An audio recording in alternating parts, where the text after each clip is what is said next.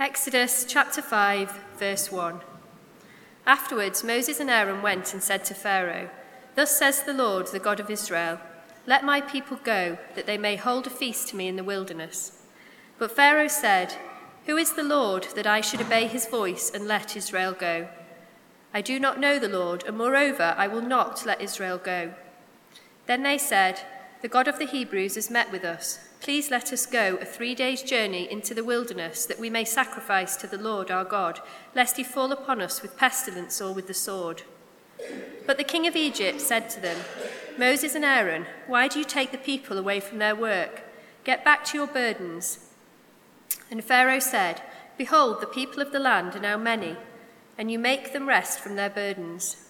The same day, Pharaoh commanded the taskmasters of the people and their foremen you shall no longer give the people straw to make bricks, as in the past. Let them go and gather straw for themselves. But the number of bricks that they made in the past you shall impose on them. You shall by no means reduce it, for they are idle. Therefore they cry, Let us go and offer sacrifice to our God. Let heavier work be laid on the men, that they may labour at it and pay no regards to lying words. So the taskmasters and the foremen of the people went out and said to the people, Thus says Pharaoh, I will not give you straw. Go and get your straw yourselves, wherever you can find it, but your work will not be reduced in the least. So the people were scattered throughout all the land of Egypt to gather stubble for straw. The taskmasters were urgent, saying, Complete your work, your daily task each day, as when there was straw. And the foremen of the people of Israel, whom Pharaoh's taskmasters had set over them, were beaten and were asked, why have you not done all your task of making bricks today and yesterday as in the past? Then the foreman of the people of Israel came and cried to Pharaoh, Why do you treat your servants like this? No straw is given to your servants, yet they say to us, Make bricks. And behold, your servants are beaten, but the fault is in your own people. But he said, You are idle, you are idle. That is why you say, Let us go and sacrifice to the Lord. Go now and work. No straw will be given you but you must still deliver the same number of bricks. The foremen of the people of Israel saw that they were in trouble when they said, You shall by no means reduce your number of bricks, your daily task each day. They met Moses and Aaron, who were waiting for them, as they came out from Pharaoh, and they said to them, The Lord look on you and judge, because you have made us stink in the sight of Pharaoh and his servants, and have put a sword in their hand to kill us. Then Moses turned to the Lord and said, O Lord, why have you done evil to this people? Why did you ever send me? For since I came to Pharaoh to speak in your name, he has done evil to this people, and you have not delivered your people at all. But the Lord said to Moses, Now you shall see what I will do to Pharaoh, for with a strong hand he will send them out, and with a strong hand he will drive them out of his land. God spoke to Moses and said to him, I am the Lord. Here ends the Old Testament reading. Father God, please speak to us through your word by your Spirit. And we pray that we would get to know you better as the Lord. In Jesus' name, Amen. Well, I don't know if anybody's uh, ever played that prank on you uh, where they change the name of uh, someone on your phone. So you're sitting here having a cup of tea and uh, you feel your phone vibrating a bit and, and you look at it and Simon Cowell's calling. Finally, someone has spotted my talent. Or or you pick it up and Barack Obama's calling. when we see uh, a call from an unknown, unknown number, it's easy to just ignore it, isn't it? Uh, but when we see uh, it's from someone important uh, or uh, our best mate, uh, we pick it up, don't we? Um, or when it comes through from Barack Obama, you think, well, this really must be important. Or you think, my housemate's been playing pranks again. But when we know uh, the name, or when we, know the person behind a name, uh, a name can mean a lot, can't it? Uh, names carry a lot of weight. Uh, if you're a school bully and the kid you're picking on said, uh, I'm going to get my dad on you, you just laugh until he tells you that his dad is boxer Anthony Joshua. Uh, and suddenly you start to see the resemblance. and then you think twice, don't you? And something similar happens at the start of our passage today. Uh, verse 1 of chapter 5, have a look. Uh, Moses and Aaron go to Pharaoh and they say, The Lord says, Let my people go. But verse 2, Pharaoh says, Who is the Lord?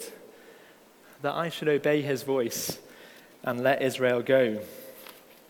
Uh, you'll notice uh, in your Bibles uh, the word Lord uh, is in capital letters. Uh, and in the original language, uh, it's God's personal name, Yahweh. That's how the translators put it in capitals. and Pharaoh says, Who is this Yahweh? it's like getting a call on your phone from Yahweh, and he's like, Why should I take any notice of this guy? Pharaoh has a vast empire, uh, he's wealthy and powerful, and he doesn't have anybody tell him what to do, not least someone who he doesn't even know. And so, right uh, at the start of our chapter today, the scene is set for the next 10 chapters uh, in the book of Exodus, uh, because the events that are about to unfold in Exodus are a massive revelation uh, of God's on, on, which the whole of the rest of the Bible is based. Uh, they're like God saying, This is who I am. This is who Yahweh is. And he's saying, I'm Lord even over you, Pharaoh. And if you knew my name, uh, you would be sitting up and listening. We're going to see that, that even God's own people needed that revelation of who he was. Uh, they needed to know God better uh, and for his name to really mean something to them. Uh, and the challenge for us today as we look through this passage is that we too uh, need to really know God if we're going to trust Him ourselves. Uh, when we say that we trust in the Lord, uh, is it just tripping off our tongue? Or does it really mean something to say that we trust in the Lord? Does that name really mean something to us? Does it carry weight? Uh, so much so that we can trust Him uh, in life and in death. I've got three simple points. Uh, the first one is Who is the Lord? The second one is, I am the Lord, uh, not me. That's what God says uh, in chapter 6. Uh, and the third one, uh, do you know the Lord? So let's uh, dive in uh, by jumping back a step and setting the scene. We've seen in the early chapters of Exodus that the Israelites, God's people, have been oppressed by the Egyptians. Pharaoh has set out to cull their birth rate by killing their firstborn, firstborn sons. It's absolutely horrific. Uh, they've been made to work as slaves making bricks, uh, and the situation is bleak. But finally, at the end of chapter 4, things are looking up. Uh, have a, look, a, quick flick back uh, to the last verse of chapter 4 with me. The last verse of chapter 4 the people believed, and when they heard that the Lord had visited the people of Israel and had seen, and that he had seen their affliction, they bowed their heads and worshipped. Uh, you can imagine the people thinking, finally, God has seen what we're going through, the hardship of slavery uh, to these Egyptians, and He's going to do something about it. And so at the start of chapter 5, uh, everyone's excited about what God is going to do through Moses. There's a hope of rescue, there's a, a sense of anticipation. And so, chapter 5, verse 1 Moses and Aaron go to Pharaoh. And what's going to happen? Well, rather than things getting better, they actually get worse, don't they? Moses and Aaron go to Pharaoh and they tell him to let the people go so that they can go and have this festival in the wilderness. But Pharaoh, point blank, refuses. So their demand becomes more of a pleading in verse 3, doesn't it? Please, uh, let us go for three days into the wilderness. Uh, but Pharaoh says, No, get back to work. Why should I give you guys a holiday? And then he makes things harder. Uh, rather than having uh, the straw to make bricks like they did before, they've got to go and find the straw and then make bricks. In verse 10, uh, they're, they're told that. The catch being that they've still got to make the same number of bricks each day. And so, verse 12, they, they scatter across the whole of Egypt to try and find straw. But there's no let up in the normal work. As meetings go, uh, that meeting between Moses and Aaron and Pharaoh was an absolute car crash, wasn't it? I mean, you thought the Brexit negotiations uh, were going badly. Uh, this is like Theresa May going to, to Brussels after attempting to renegotiate uh, the Brexit deal uh, and saying, uh, I'm sorry, people, but they've now decided that we've each got to pay a thousand pound tax to leave the EU, everybody in the UK. Uh, they've actually said that if we stay, uh, we've still got to pay that thousand pound tax for wasting their time. I mean, surely Moses is up for a vote of no confidence here. After the high at the end of chapter 4, uh, things are now worse than they've ever been. What's going on?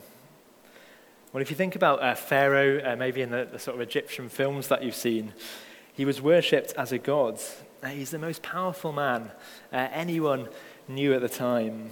And what's going on uh, is that this is God's words versus Pharaoh's words. Uh, Moses and Aaron go to Pharaoh, don't they? And they say, The Lord says, Let my people go. Uh, and then uh, the slave drivers and overseers go back to the people and say, Pharaoh says, Keep on working. Get back to work. Uh, and after that first meeting, it's pretty clear, isn't it, uh, that it's Pharaoh who's looking stronger in this situation. And all this is, is setting up this showdown in Exodus between Pharaoh, worshipped as the God of the time, and the God of the Israelites. And the question is who is the Lord? Pharaoh's asking the question why should I listen to this guy? And Moses and God's people are asking the question can we trust him? Especially when God looks weak and, and Pharaoh looks pretty strong right now. It's there in chapter 5, verse 22. Have a look. Uh, the people realize they're in trouble. They speak angrily to Moses and Aaron. And so Moses turns to the Lord and he says, Oh Lord, why have you done evil to this people? And then he says, You haven't delivered your people at all. I mean, who, who are you, Lord? Now, you might expect Pharaoh not to know the Lord, uh, but the surprise and the disappointment here is that God's people don't seem to know the Lord. You see, their complaining reveals their hearts. When things are looking hopeful, they trust God. Uh, but when there's a delay in his promised blessing, they don't. Uh, their complaining shows that they too don't really know the Lord. To them, his name means uh, trouble or, or not delivering on what he's promised. And so they aren't able to trust him when things don't go to plan, uh, when their plans don't match up uh, with what they, uh, when plans don't match up with what they expected, uh, or when things just plain go belly up. And could the same be said of you and I? It's a challenge, isn't it? Uh, maybe you're excited as a new Christian uh, and you want to tell others about your faith, or you've been a Christian a while and you're all fired up after a good talk, and yet when you speak to others, uh, they're a bit like Pharaoh. They say, who, who is this Lord? I don't care about him.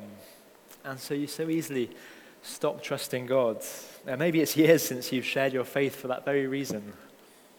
Uh, or maybe it's this uh, when you feel like God's giving, what you, giving you what you want, you're a passionate Christian. But when uh, God's plans aren't lining up with your plans, uh, you complain. and that's when our hearts are really revealed, isn't it? Uh, because if we only trust Him when things are how we want them to be, uh, then we're not really trusting Him at all. Uh, in fact, we're treating him a bit like uh, a genie. Uh, I'm sure most of you know the film Aladdin. Uh, at some point, you probably wished that you too had a magic carpet and a little pet monkey. Um, I certainly did. Uh, but, but the best thing in Aladdin uh, is the genie, isn't it? I mean, a genie who grants any wish you desire. How cool would that be? Wouldn't it be brilliant? Uh, so good that your mind is probably drifting off to what you would ask for right now. But you see, God, God is not our genie. Uh, he doesn't just do uh, what we want him to do. He's so much, much bigger than that. Uh, and what we really need uh, is to get to know him properly, uh, to know his amazing character, and to have a relationship with him. Uh, and if we do, we'll know that we can trust him wherever he leads us uh, even if it's not exactly what we had in mind. So, if God's uh, not a genie, then the question still is uh, who is the Lord? Uh, and that's what we're going to see next, uh, because we now come to God's response. Uh, it's there in chapter 6, verses 1 to 8, which we didn't actually read earlier. but God gives a speech, and at the beginning, and at the middle, and at the end of the speech, what he says is the words, I am the Lord. That's what Moses needs to remember. And that's my second point. I am the Lord. In chapter 6, verse 1, God says, Now you will see what I can do. God is saying, and now you will see what I'm really like uh, in the face of Pharaoh's apparent invincibility. Uh, I'm going to massively reveal myself to you. And to understand that, uh, we need to know the, the significance of God's uh, name. Have a look at chapter 6, verse 2. God spoke to Moses and said to him, I am the Lord. I appeared to Abraham, to Isaac, and to Jacob as God Almighty, but by my name, the Lord, I did not make myself known to them. You see, up until this point, uh, God has primarily been known uh, as God Almighty uh, or all powerful. Uh, he's shown himself to be all powerful uh, in keeping his promises to Abraham, to Isaac, and to Jacob. Uh, for example, in, in, keeping his promise um, that Abraham's barren wife, Sarah, would have a child. But now, he's revealing his personal name, Yahweh. And now there's some debate here because this isn't actually the first time uh, that name is used. In fact, it's used quite a few times in Genesis, uh, which is a bit confusing. Uh, so it could be that the, the author of Genesis uh, is, is reading back into the narrative um, uh, the name he knows for God, uh, kind of like um, the biographer of Muhammad Ali calling him Ali when he's little, when his real name was actually Cassius Clay. Uh, but the best explanation I can think uh, of is that God is saying, My name Yahweh was known before, uh, but I'm about to give it a whole new level of meaning. You're about to get to know me properly. Because what Yahweh means is, I am. In fact, the verb in Hebrew uh, doesn't even have a tense. Uh, so, equally, it, it's, uh, I will be what I will be. So, God's saying, uh, I've shown myself to be all powerful in, in keeping the relatively uh, domestic scale promises to, to Abraham uh, and, and the others in Genesis. I've been called I am already, but now I'm going to really show myself as I am. I am meaning I am present and active to do everything needed to save you. Uh, God's saying, This is going to be a new phase of revealing myself, which is on another scale altogether. So, if Exodus is going to be the revealing uh, of God's character, what are we going to see? Uh, well, three things that God tells us in chapter 6. Uh, firstly, the Lord Yahweh keeps his promises. Uh, he made promises to Abraham, to Isaac, and to Jacob, and he's going to keep them. Uh, have a look at chapter 6, verse 5. I have heard the groaning of the people of Israel, whom the Egyptians hold as slaves, and I have remembered my covenant. Uh, God remembering doesn't mean that he kind of forgot uh, at some point. Uh, it means that it's still on his mind. Uh, he's going to act on it. He's a God who keeps his promises, uh, and we can trust his promises to us as well. But sometimes he, he doesn't really do it fast enough for us, does he? Uh, I remember uh, my worst ever toddler tantrum, uh, well, sort of child tantrum, uh, was when we had this trip of a lifetime to Disneyland Paris. Uh, and we arrived late in the afternoon, and uh, mum and dad said we would head in in the morning.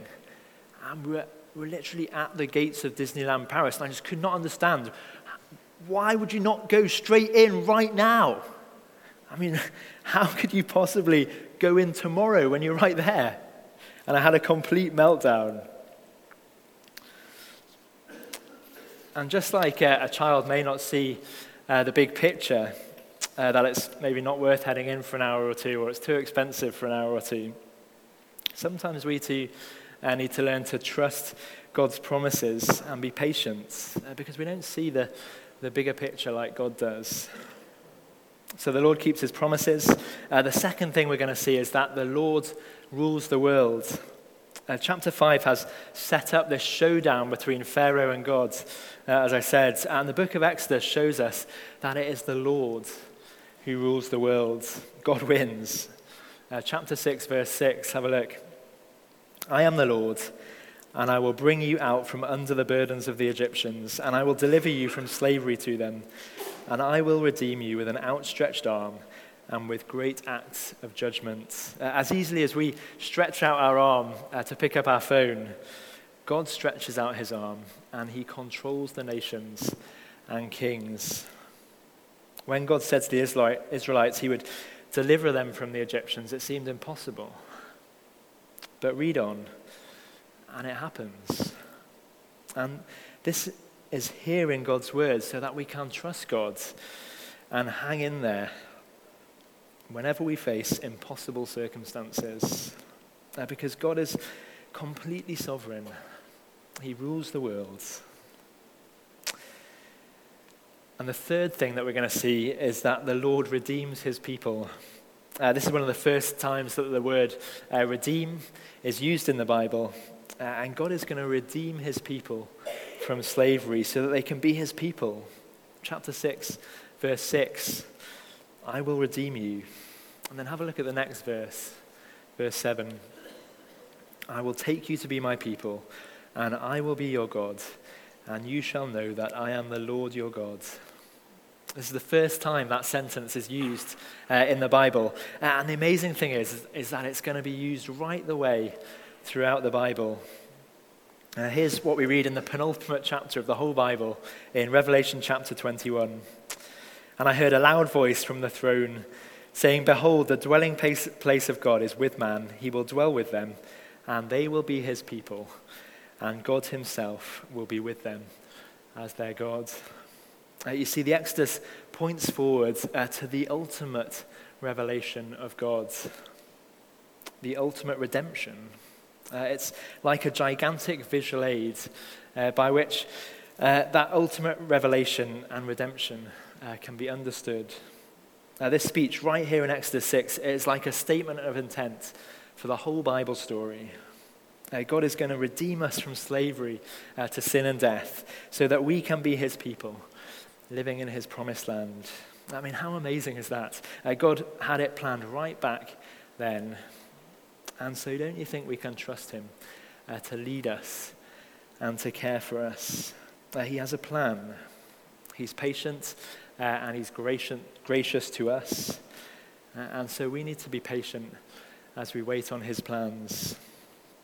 Uh, which brings us to my final point. Uh, do you know the Lord? Uh, because we won't be able to trust him in any of these ways unless we know him ourselves. Uh, what if I said to you, uh, the Lord uh, is coming to dinner at your house tonight? Who would that conjure up in your mind? what sort of characteristics would you think of? What would spring to mind? Uh, or maybe we don't really know him well enough uh, to say. We'll only get to know the Lord properly if we listen to him in his words by his Spirit. Uh, so I want to really encourage you today to get to know the Lord better. Uh, and I want to highlight three ways uh, that you can do that. Uh, firstly, uh, come along on Sundays. Tick, well done, you're here. Uh, listen to God's word preached. Uh, and if you miss a Sunday, why not try and catch up with the sermon on the website while you're doing the washing up? Then we can keep getting to know God better. Uh, secondly, join a midweek group. Uh, they're a great chance to, to get into the Bible in a context of close relationships where we can be honest with, another, with one another and encourage each other and challenge one another as we get to know God better. Uh, and last but not least, uh, but definitely not least, uh, personal Bible reading. Uh, starting the day by listening to God's word is one of the best habits uh, that we could possibly get into. Uh, and whether you've never done that before or whether you've been doing it for years, um, I've put a list um, on the back of your service sheets with some resources that might be helpful this year to get you into doing that. Um, it also includes some that you could listen to in the car if you're commuting. Um, so uh, don't read that now, there's quite a bit there, uh, but have a look at that after the service. Uh, and I want to challenge you, uh, if you're not doing that, to make a plan this week uh, to, to, to get into reading your Bible regularly. Um, maybe it means you need to start setting your alarm earlier. Uh, maybe it needs, means you need to get hold of one of these resources to help you with that this week. that's my challenge for you this week. but don't expect it to always be easy. Uh, in our sinfulness, uh, we often don't want to put God first, do we? Uh, and it's something that we need to work at and pray at, pray about. Uh, imagine if uh, all of us here at St. Joseph's were to get to know uh, God better and were able to trust Him more. just think of all the things that He could do through us as a church family here in Benwell and right across the northeast. But if we're struggling to trust Him uh, and follow Him, as we all do at times, uh, we don't just need to try harder. Uh, the answer is, is looking to God uh, and getting to know Him better. Uh, we can look to the Exodus to get to know Him better. Uh, but even more than that, uh, we can look back uh, at the cross uh, and the resurrection. Uh, we can look back and know for sure that God's name, the Lord, can be trusted above all names. Because when we look to Jesus, we see that he is a God who keeps his promises, who rules the world, and who redeems his people. Let's pray. Father God, please help us to get to know you better this coming year. We pray that we would really know what your name stands for, so that when we tr- say we trust in the Lord, uh, it really means something. Help us to know that we can trust that name above all names. And we pray that uh, trusting you like that, uh, we'll be able to, to follow you wherever you lead us. And we'll be able to be courageous in the purposes you've given us. And we pray that you would use us uh, this coming year for your purposes as a church family. In Jesus' name, amen.